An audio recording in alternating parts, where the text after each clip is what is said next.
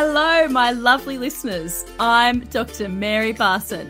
And I'm Dr. Lucy Burns. Welcome to this episode of Real Health and, Weight Loss. Hello, Mares, darling. How are you? I feel like I haven't spoken to you all week. I don't think you have spoken to me all week. I am, I'm good. I'm really good. Thank you.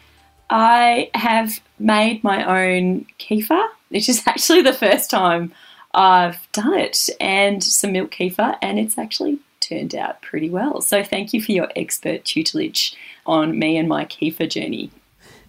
You're quite welcome. It's quite delicious. And one of the things I love once you get your milk grains up and fermenting, I put mine in any cream. If I've got things of cream that might be getting close to their expiry date, I just ferment them and it turns into this like beautiful combination of sort of sour cream and yogurt.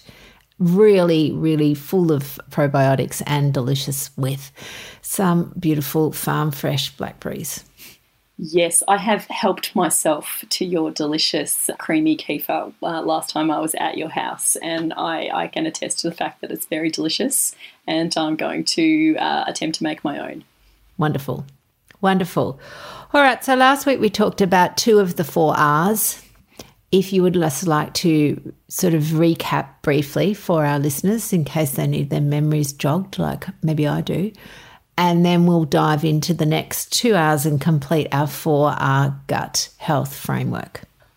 Fabulous. So, last week we started discussing our 4R framework for healing your gut. Gut health being absolutely integral to all aspects of health and wellness, as well as playing an important role in metabolic health and indeed weight loss as well. So, Last week we discussed step one and step two. Step one being remove all the toxic causes that can damage the gut. And step two is replace. So once you remove all the toxic, high carb, highly inflammatory foods, you need to replace them with delicious, low carb, real foods that actively heal and feed your gut. Wonderful. So this week we'll do step three and four. If you would like to elaborate, I would be delighted to hear. I would love to. So, step three this R is re inoculate. So, what we mean here is eating some beneficial probiotics, some bacteria, yeast, beneficial microbes that we eat that actually helps our gut be healthy and heal. Reinoculate is actually a slight misnomer. We use it because it fits in with our R's and we like a nice alliteration here in real life medicine. But when we eat probiotics, when we eat beneficial bacteria in the form of fermented food or fermented drinks or even in probiotic capsules that we buy at the chemist, we ingest these beneficial bacteria, but they almost never actually colonize our gut. That is, that they don't actually take up permanent residence. In fact, well, they almost never do that. It's really fascinating. They do exert a beneficial effect on our gut and to the gut bacteria that exist within our gut, but they don't hang around for more than a few days or sometimes weeks. But they talk to and communicate with the bacteria and the microbes that are already in our gut in a beneficial way. It's absolutely fascinating and fabulously complex, and I just love the intricacy of this incredible organ, essentially, which is our gut microbiome. And eating some fermented foods and drinking fermented drinks just a little bit each day really helps it in ways that we are still learning about. I think that's one of the great misunderstandings within the gut world is that people think if they take a course of probiotics, that that will be okay, a bit like a course of antibiotics. But in fact, we know that the roots of our microbiome, so if we use that analogy of the garden, the roots are established in the first three years of life. So that's why when Mary was talking about in our earlier episodes that, you know, things like antibiotics in childhood, early childhood, or whether you're breast or bottle or vaginal or cesarean, all uh, affect your microbiome. It is the roots are established in the first three years and we can't change them. All we can do is change the balance. So I often think about using the garden analogy that some of our so called bad bacteria, they might not be bad in small quantities. And if you've ever had a herb garden and had the great idea to plant some mint, you'll know what I mean. A little bit of mint is great, but mint gets very big for its boots and takes over your entire herb garden, and you've got nothing left but mint. That's the same with some of these colonies of the air quotes bad bacteria. They're not entirely bad, they just get a bit big for their boots. Absolutely. It's all about balance. So, when we want to nurture our inner garden into health, what we are talking about is having it balanced. So, it's not that we want to eradicate every little bit of mint or oregano from our inner garden, for example. It's that we want to have lots of different types of herbs, all sort of living in a nice little harmony, well balanced within our gut. You could also extend the metaphor, I suppose, to a forest. You want in the forest to have lots of different types of plants. You want to have your shrubs and your trees and your big plants, your acacias, your gum trees, as well as the moss and the ground covering plants. You want there to be lots and lots of different plants throughout this lovely forest for it to be healthy. It's the same with our gut. We want it to have a great diversity and to be in balance. And it's true, taking probiotics or eating probiotic food is not actually going to shift your gut microbiome in a very meaningful way. It's going to exert beneficial effects on the gut microbes that are there, but it's not going to shift it. And to date, actually, we only know of really two ways to shift a gut microbiome from an unhealthy, sort of unbalanced, to a healthy one, or to dramatically change a gut microbiome. The first one is a fecal microbial transplant, a poo transplant, which is exactly what it sounds like, which is when you take poo from someone who presumably or slash hopefully has a healthy, well balanced gut microbiome and you implant it in the large bowel of a recipient, that actually does shift the microbiome. But please believe me when I say I'm not recommending that. I think that's got lots of inherent risks and well outside uh, uh, sort of the scope of this podcast. But the other thing that shifts a gut microbiome in a healthy direction is food. Changing the food you eat shifts the gut microbiome in a healthy direction. It doesn't happen immediately, but it does happen. So uh, we are all about shifting to healthy food to change your inner garden into a healthy and health giving inner marvel. Yes, and I think there's a, a phylum of bacteria called Firmicutes. So, Firmicutes is a bit like the mint, it's in there. And in small amounts, it's quite good. It's really helpful in that it conserves energy or it utilizes all the energy in the food. So, the way I like to imagine it is it's sitting there in the large bowel, and any food that's going past that hasn't had all its energy extracted out, it can extract it. And so, that's a really good thing if you're a person who lives in a country where there's not a lot of food. It's not a very good thing if you're a person who lives in somewhere like Australia or, or the United States, where there's buckets of food everywhere. We are not in food scarcity. And so the thing about this bacteria is that the more sugar that you have, the bigger this colony grows. And this colony can talk to your brain, and literally it says, I like sugar, like some sugar, thanks. And so your brain hears this little message and goes, Oh, wouldn't mind it. So it's partly responsible, not entirely, partly responsible for food cravings. So when people feel like they've been taken over by an alien who's telling them what to eat, there is some truth to that. The thing is, right, that with these biome transplants, they have actually done them in mice.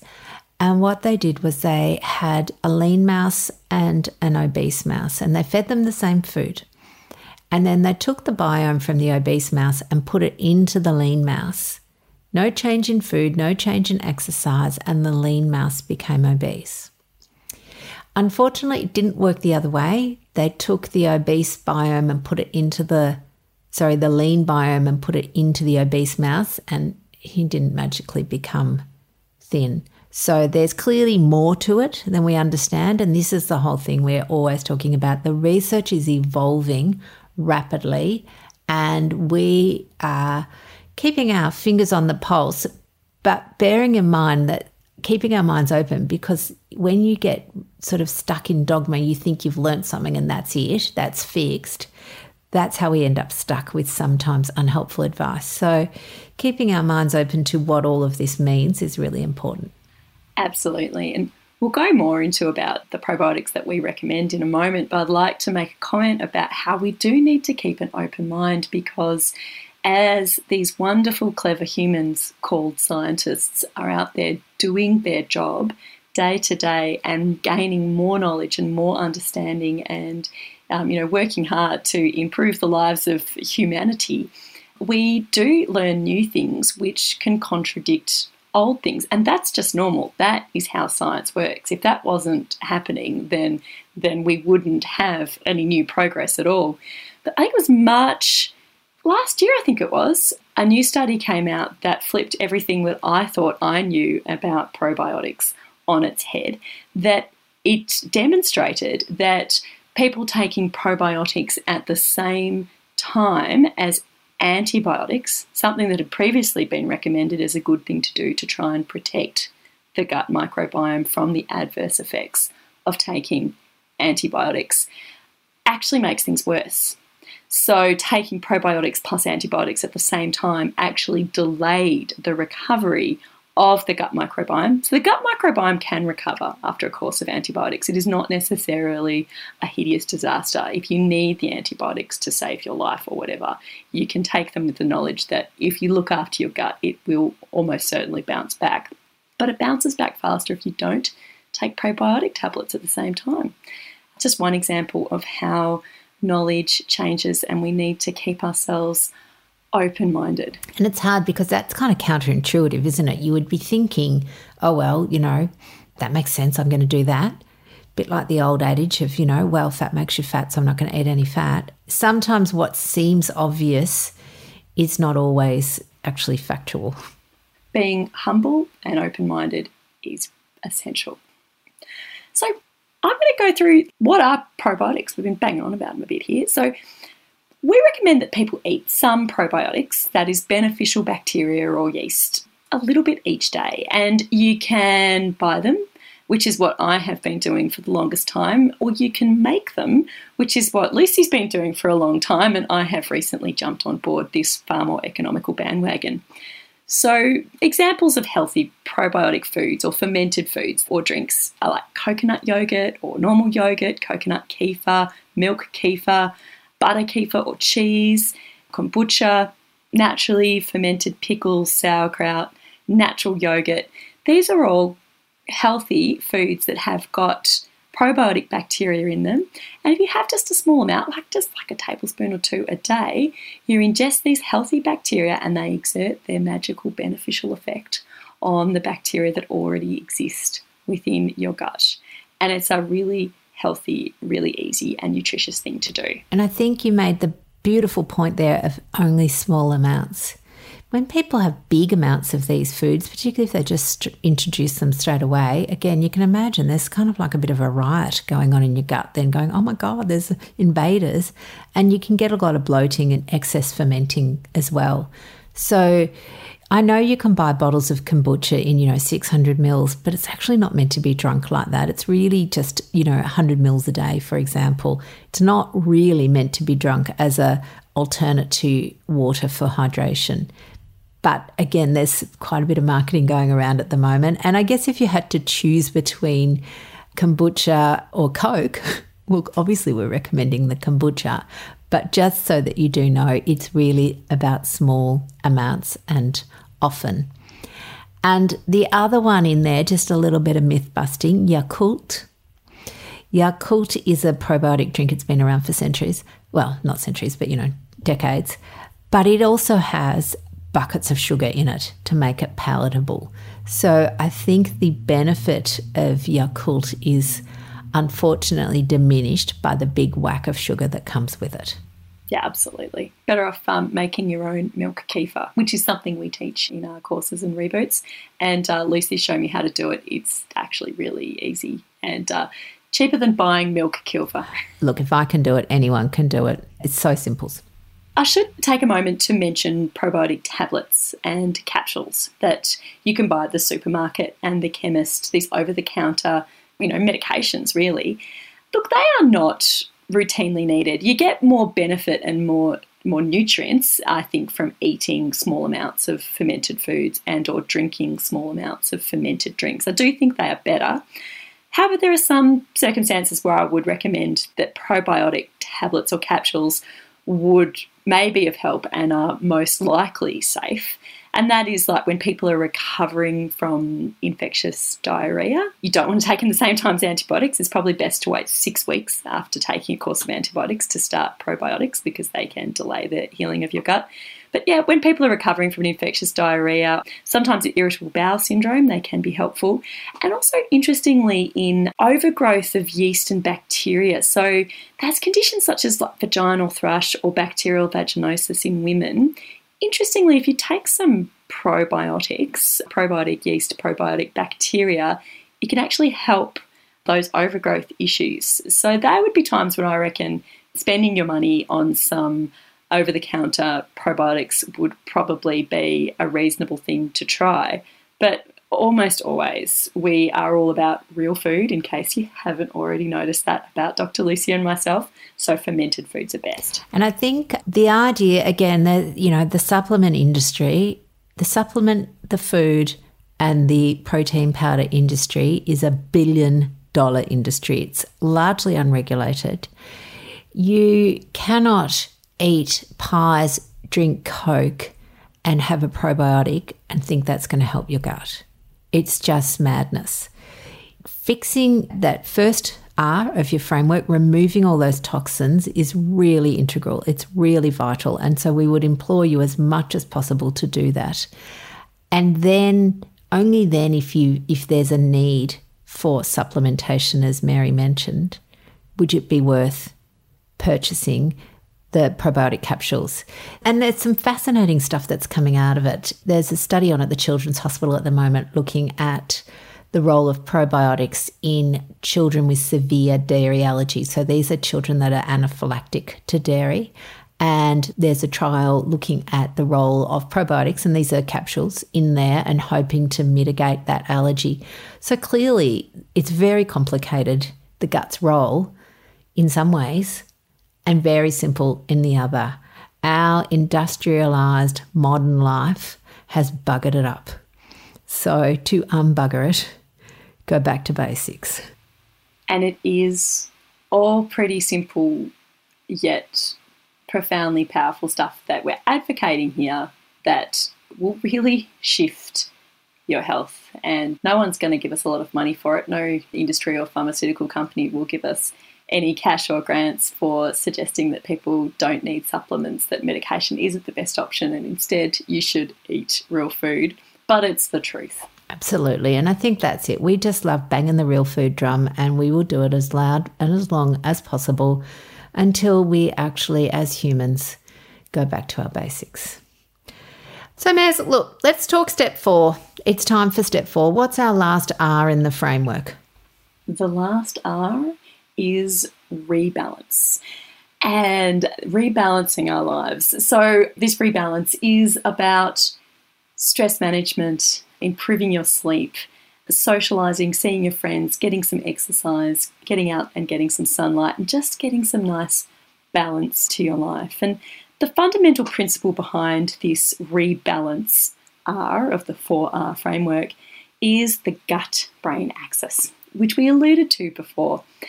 The gut and the brain are in constant communication. We call it this. We love an axis in medicine. We talk about axes quite a lot. And so it's this axis of communication. And um, we have lots of the gut is also connected to our skin, it's connected to our hormonal systems, all of there's lots of different axes, but the gut brain axis is particularly important. And we've known about this. Like, I think subconsciously we know about this. You know, have you ever had butterflies in your stomach or experienced a gut feeling that was hard to ignore? These phrases suggest that there is a, a connection between our gut and our brains, and that we have known it for a long, long time. It is incredible, but the gut and its microbes affect the health of our brain and can influence mood and concentration and even even behavior. And conversely, the health of our brain influences our gut. Like the two are completely connected. Now, about 90% of our brain output goes through the vagus nerve, like via the brainstem, and innervates our gut. It's a huge part of what our brain does is send signals down to the gut. But it's actually bidirectional. So there's a huge output from our brain to our gut, but also the gut then sends signals via the same nerves up into the brain. The gut and the gut microbiome send signals to the brain via other ways as well, but we probably don't need to get too technical. So basically, there is this constant communication between our gut and its microbes that communicate to the brain through nerves, through chemicals, and through the immune system. And what is healthy for our gut is healthy for our brain, and vice versa. And I'm sure, as you know, basically everything that we do as human depends on our brain. You know, and if our brain isn't functioning well, then, you know, not much else is going to function well. And by nurturing our gut back to health, we can also really help improve our mental health, our emotional health, as well as our concentration and our cognitive health. So, managing stress, getting some good sleep, moving our bodies, getting outside, and you know, also having social connection and purpose is all part of the rebalance. Final R in our 4R framework. And you know what's interesting is that when children are stressed or anxious, they often develop abdominal pain. And in medicine, we call it an abdominal migraine. But it's really just a reflection of their internal emotional stress presenting as a physical pain. And we find this happens a lot in physical conditions that are worsened with stress and stress worsening physical conditions. So I think the the idea I like to imagine a bit like a highway, and it's, it's physical. There's a literal highway between the gut and the brain with that vagus nerve, and lots of little roads leading into this highway surrounding many of our organs, but massively our gut. It's called the enteric plexus, a whole big, like a spider web of nerves that all then congregate and meet at the vagus nerve. So, certainly, like as our brain, we can actually talk back to our gut if we want to. We can send thoughts down to it. It's not something we've been taught to do. It's not something we practice. Nobody's there going, "Oh, okay, gut, let's just imagine you, uh, you know, relaxing." But you can certainly do it, and it's very powerful. And we do that in um, in our hypnosis practice, our medical hypnosis. I know that you, both you and I, Lucy, uh, use the gut brain axis to our advantage. Absolutely. Absolutely. Hypnosis is a wonderful entry point into managing a whole host of lifestyle related conditions. In our GP training, there was a little podcast, I think called Gut Health or Gut Feelings or something. It was a three part podcast, probably similar to this. I was all excited about it. I thought, oh my God, here it is coming to, you know, mainstream medicine until I saw it was sponsored by Kellogg's. So then I didn't listen. So again, my lovelies, just check when you hear information, when you read information, just check for the source because there may well be some biases in it. And really just be mindful of that. And that's all you need to be aware and mindful that sometimes the source has underlying agendas. All right, darlings, I've got to go. So do you. Have a wonderful, wonderful day. Stay well, and we'll see you next week. Bye, everybody.